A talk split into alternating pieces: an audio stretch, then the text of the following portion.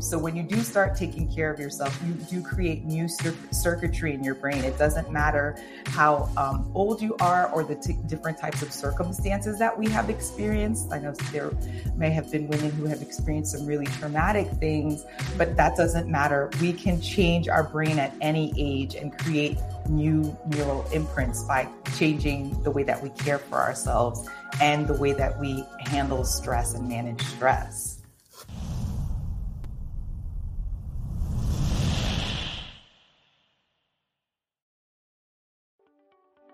Welcome to the Vibe Living Podcast, a podcast that talks about topics for women over forty.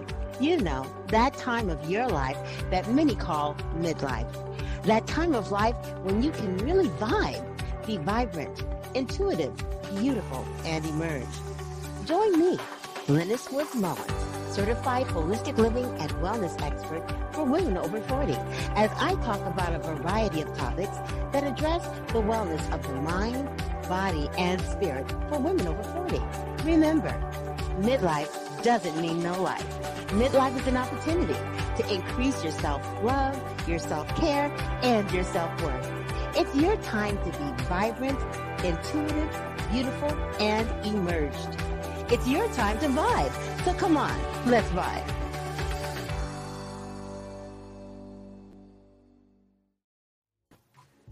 Hi, and welcome to the Vibe Living Podcast. My name is Linus Woods Mullins, and I'm your host. And I also happen to be a holistic living and wellness expert for women over forty. And today we're going to be talking about something that really should be of interest to women over forty and basically all generations. What do I mean by that? We're going to be talking about the idea of generational healing with my friend Rose Stella Pierre-Louis. Now, Rose Stella, uh, Stella is an occupational therapist and a transformation coach.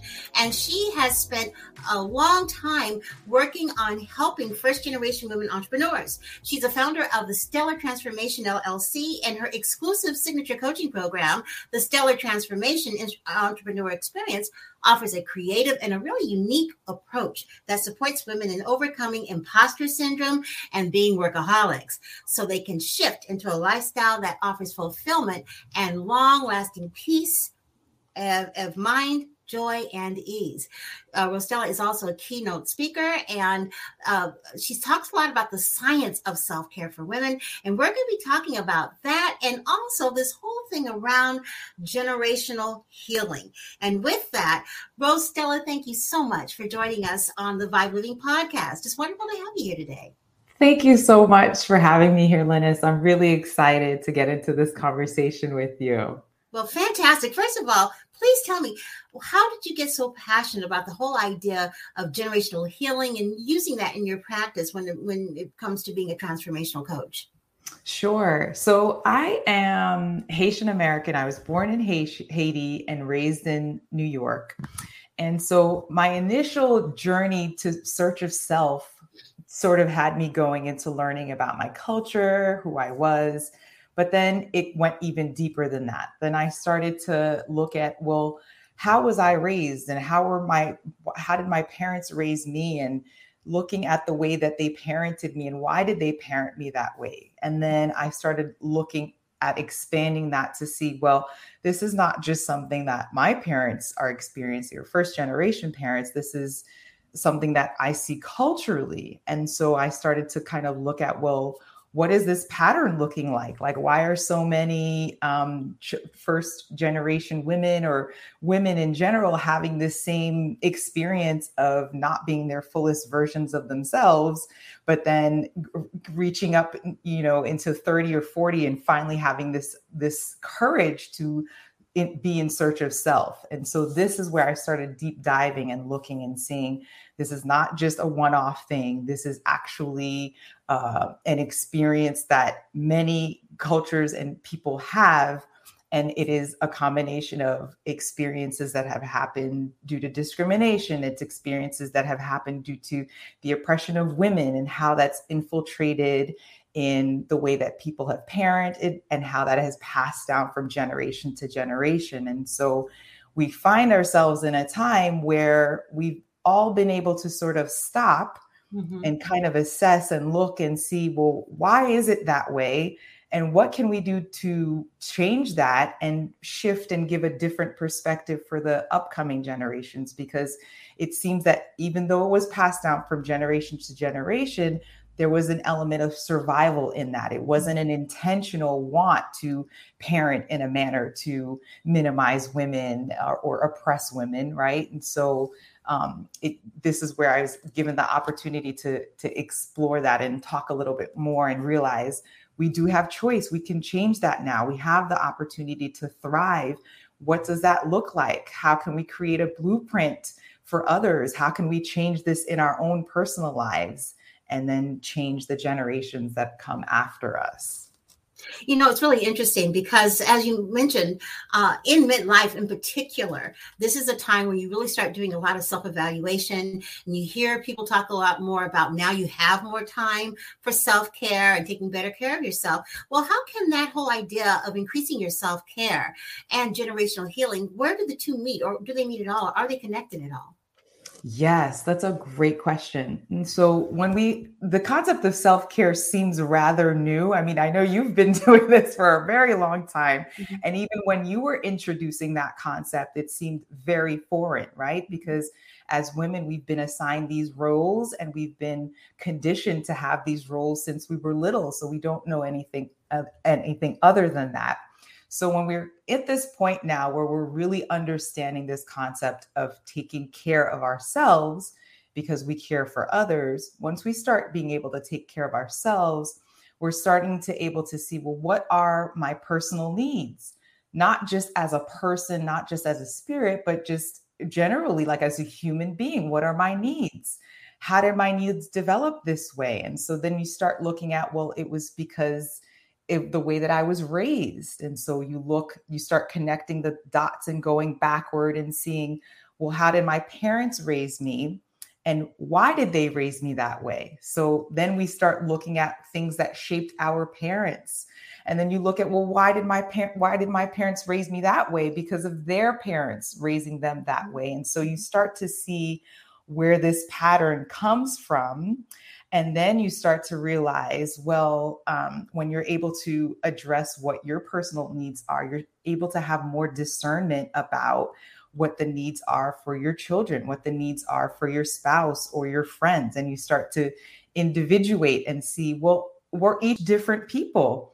Uh, we don't all have the same needs. We're not all groomed to have the same responsibilities. And so by doing that work within yourself, not only do you do it on a spiritual level, but even on a neurological level, you start to change your stress responses when you take care of yourself. You start to change the dynamics with people in your life, and that starts to shift as well. Um, if you're a mother and you happen to be um pregnant and you have a child, your daughter has the eggs and embryos of your granddaughter. So whatever healing that you're doing on yourself neurologically will change the next generation and the second generation after that.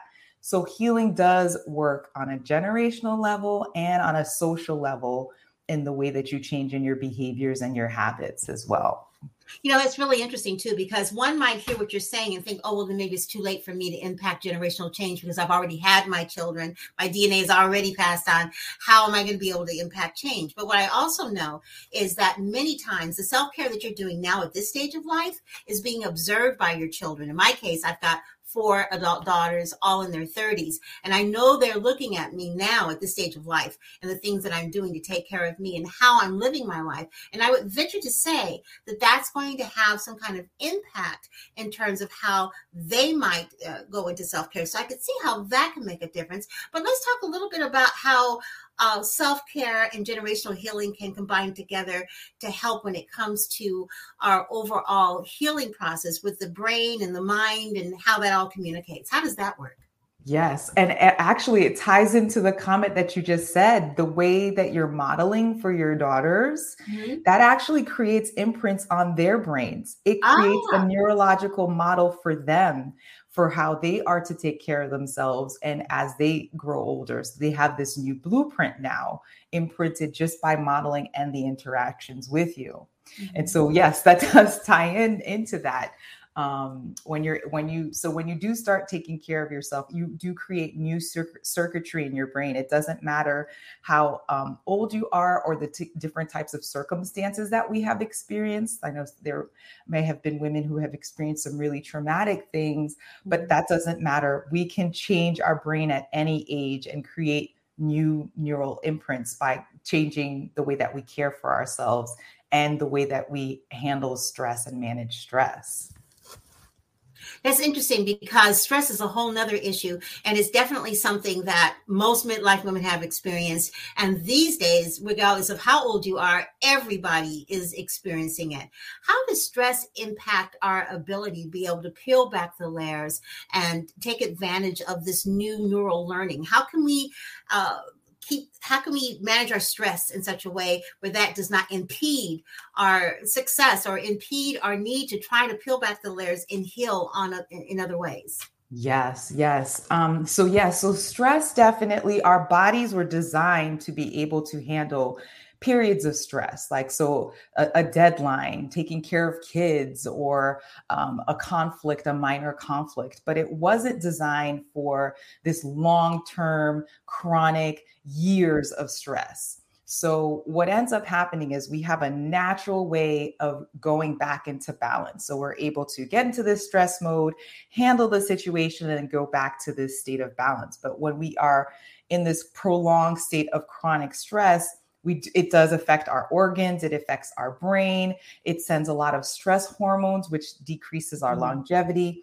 So it does offer us an opportunity when we can be intentional to slow down so that you can a- allow your body to naturally go back into that state of, I'm safe, things are okay. Let me start thinking things through. Let me come up with a new idea, a new plan, um, so that I'm not constantly stressed, and then allowing the body also to recuperate, get the hormone levels back to that state of balance. So it allows the opportunity to practice and give your body the chance to shift back into that state of balance that it naturally wants to be in. It doesn't want to continue to stay in the state of stress. Right. Yeah. Anytime we are in stress and we, we're starting to get those signals that something is wrong, it's our body trying to talk to us and say, hey, red alert, pay attention. This needs to be addressed. You need to slow down. But especially right now, with all the things that are going on, we need to look for as many opportunities as possible to try to lower our stress levels. And, you know, of course, I'm always talking about the whole idea of vibe, how to be more vibrant, intuitive, beautiful, and emerged. What are the three things that you think women need to be doing in order to vibe? Oh, love this question. The first thing is they should be listening to themselves first thing in the morning and first and the last thing at night. Mm-hmm. So hearing your voice when you're making your affirmations or when you're speaking to yourself, your brain is the most impressionable in the morning and right before you go to bed. So setting your intentions and actually saying them out loud first thing in the morning and at night is a great first habit to develop. You can also insert that habit during the day around lunchtime to sort of re-get back in touch with yourself, take that time to disconnect, um, and just, you know, listen to your body and see what your needs are at that time. The second thing that you can do is make it a point to connect with your favorite family and friends regularly. That is, it's crucial. Our Our bodies were designed to be in constant connection with others. And so that actually is a stress-reducing activity to do. Absolutely. It has great properties for our brain and our nervous system. And so um, making it a point either every day to talk to one of your favorite people or family members, or text them, or even have a, vi- a virtual chat with them for lunch. That's a great thing to do and something to look forward to. The third habit that is crucial is to do something that just brings you joy.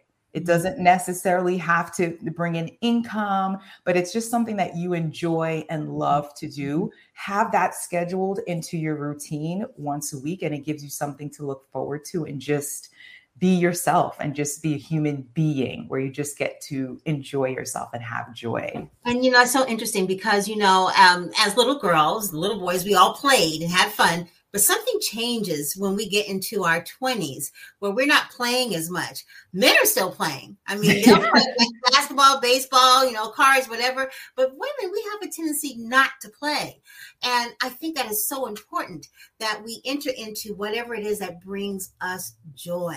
It's such a great stress reliever, but it's something that I think that we need to actually put on our A number one self-care priority list is to play.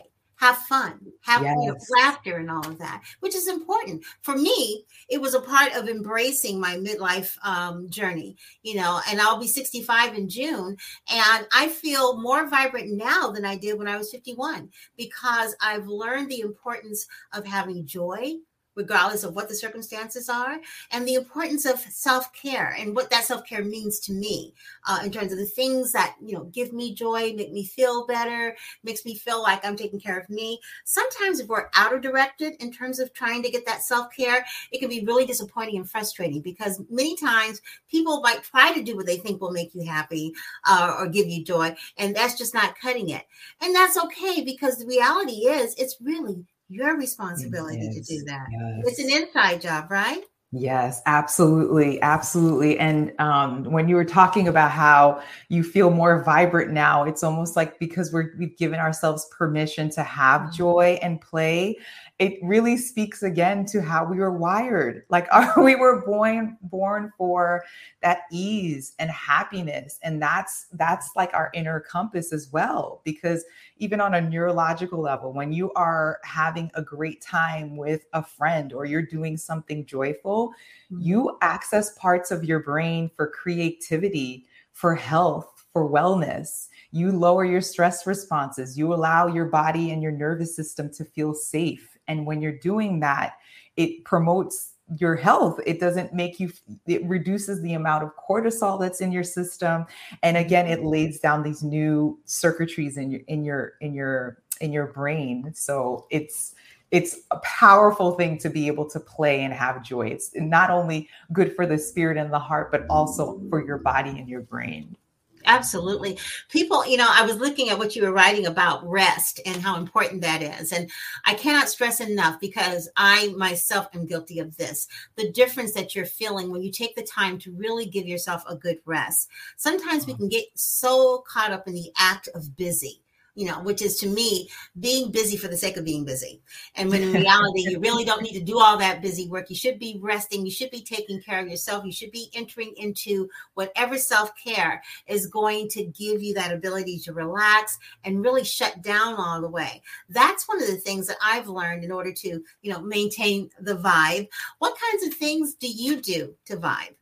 Oh my goodness. Oh, so I'm going to elaborate further on the rest part, because I totally want to emphasize the point of rest.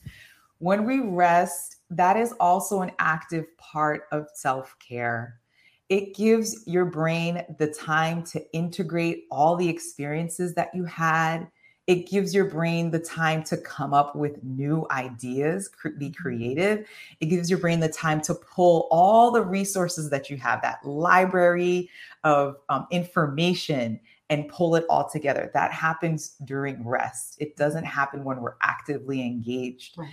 And the rest is also, as we all feel when we rest, it's great for our nervous system and our bodies.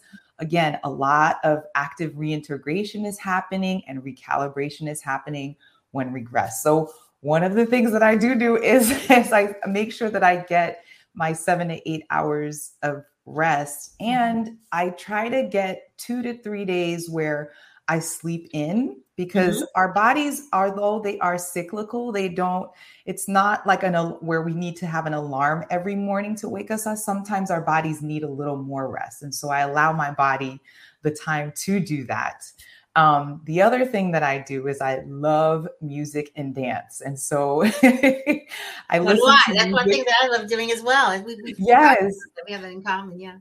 So I incorporate that every single day. So I dance every day. I have music either in the car when I'm doing dishes or laundry, or with the kids. Um, and then I also teach dance. So that's one of my hobbies, is I teach dance to one of the local performing arts studios for children. And so again, when I, after, when I'm doing that, my heart is big. I, I like, it makes me feel so good. It's very nourishing and fulfilling with me. Um, the other way that I vibe is I make it a point to stay in touch with my favorite people every single day, whether it's a little, we're in a group text or we have a virtual chat, we are connecting every single day. And we try to make it a point to either do a visual, a visual chat during the week or getting together in person, because it's so important. We're not individual beings just living in isolation. Yes. We are meant to have community. We're meant to have nurturing community too. That's actually quite important for our souls. Yes. And I think that, you know, all of us have taken quite a hit when it comes to that. And for the last two years, we have basically been hoveling, uh, social distancing, uh, you know, wearing masks all the time, not hardly being able to connect. I mean, you can see the eyes, but, you know, sometimes people have the eyes covered with glasses. I mean, it's really been a uh, real shocker to the senses in terms of what we normally use to connect with people, even to connect with strangers. And now I begin to see people are beginning to crawl out of their hovels. They're beginning to not social distance. The masks are beginning to come off. And, you know, it's beginning to, I don't know if we're going to ever get back to normal how we were before, but I guess in some ways it's the new normal. And that's not a bad thing necessarily, because it's for our protection, of course. But if you were to give advice to anyone that's kind of feeling somewhat traumatized by what what has gone on during this whole thing, what kinds of things can they do uh, from a self-care perspective to feel better about mm-hmm. being back out again and just reconnecting with people? Yeah, that's, uh, that's really so important. Um, because I've, this conversation has come up where people are scared and right. It's been almost mm-hmm. two years. And so how do you adjust to that? And I think thinking about the way that we adjust to anything in life is honoring where you are and taking little steps. So just making little decisions, making little choices. So maybe one day meeting with a favorite person, a favorite friend at the park, meeting someplace where you are meeting with the person, but maybe it's outside and it'll make you feel better to see them. Um, taking those steps towards socializing again, going outside again, is crucial because that's what we were doing before. Mm-hmm. Um, I'm an introverted person, so I understand those who, who, who will say, you know, they're perfectly fine staying alone, but it's got to be in moderation. We mm-hmm. we're meant to be in, in community with others. Yeah. And our, like I, I, I say it over and over, our brains and our nervous systems, they have such healing powers when we connect with others. It creates like these new neural circuitries and it puts our body in a state of calm and rest. Mm. And so it's important to um, make those little decisions. So meeting up outside at a park, perhaps to start off, or meeting at in the backyard at someone's in someone's backyard, mm. getting together for lunch or a snack or a drink. You know, taking little steps like that, and then maybe finding a local event that you're interested in, maybe going to the farmer's market, going to a music festival or a food festival, something that you enjoy doing, um, maybe an art program or going to, to uh, an art theater,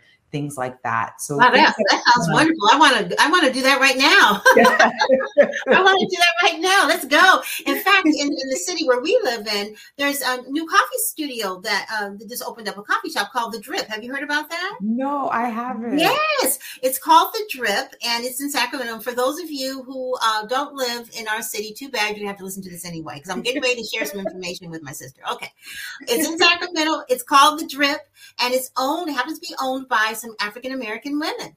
I think that would be a fantastic opportunity for women to come together. And actually, I've seen all kinds of people from their pictures on Facebook, not just African-Americans gathering, which reminds me to be able to tell everybody right now that's listening, I know we're concerned about our health and safety, and you want to be concerned, but spring is coming. It's getting ready to be um, uh, warmer outside, go outside and congregate. Spend time outside. You can go to a cafe and sit outside, get some sun, you know, look at people laughing and smiling and exchanging. If you got to wear the mask, wear the mask. That's fine. I'm not anti-mask. I'm not trying to tell you anything about that. But what I am saying is that the health benefits of getting outside and being around other human beings is so huge, especially when you think about what we've been going through just recently. It's probably one of the best self-care things you could do. So I guess, Rose Stella, I'll see you this weekend. Yes.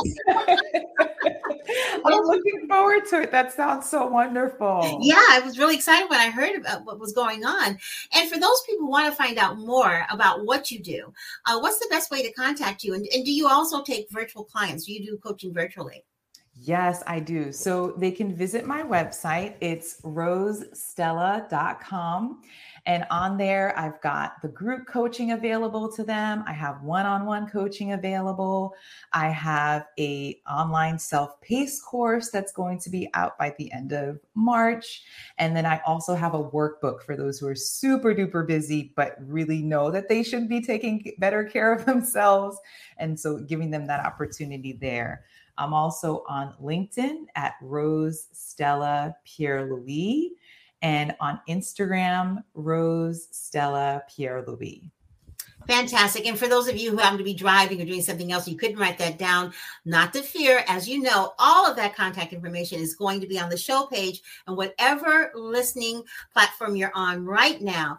Rose Stella, thank you so much for coming in and sharing. It was wonderful having you here today. I learned something, as I always do, from the fantastic guests. So thank you. Thank you for having me. It was a pleasure.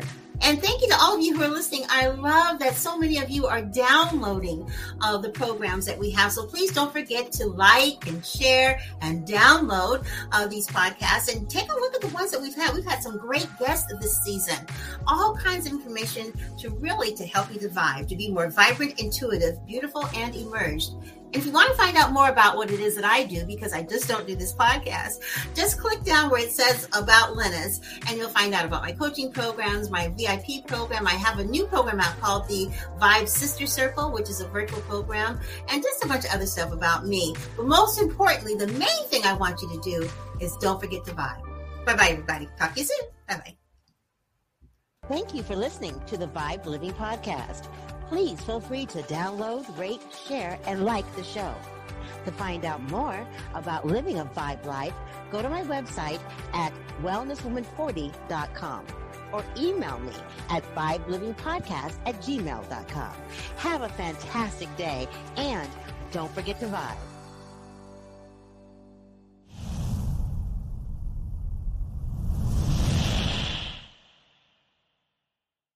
Please take a look at the links below in the show page. Those links belong to the premium members of my Vibe Wellness Woman Facebook community. These premium members have products and services that you should really check out. Click on the link below to find out more about these wonderful women who have products and services that focus on the needs of the midlife woman.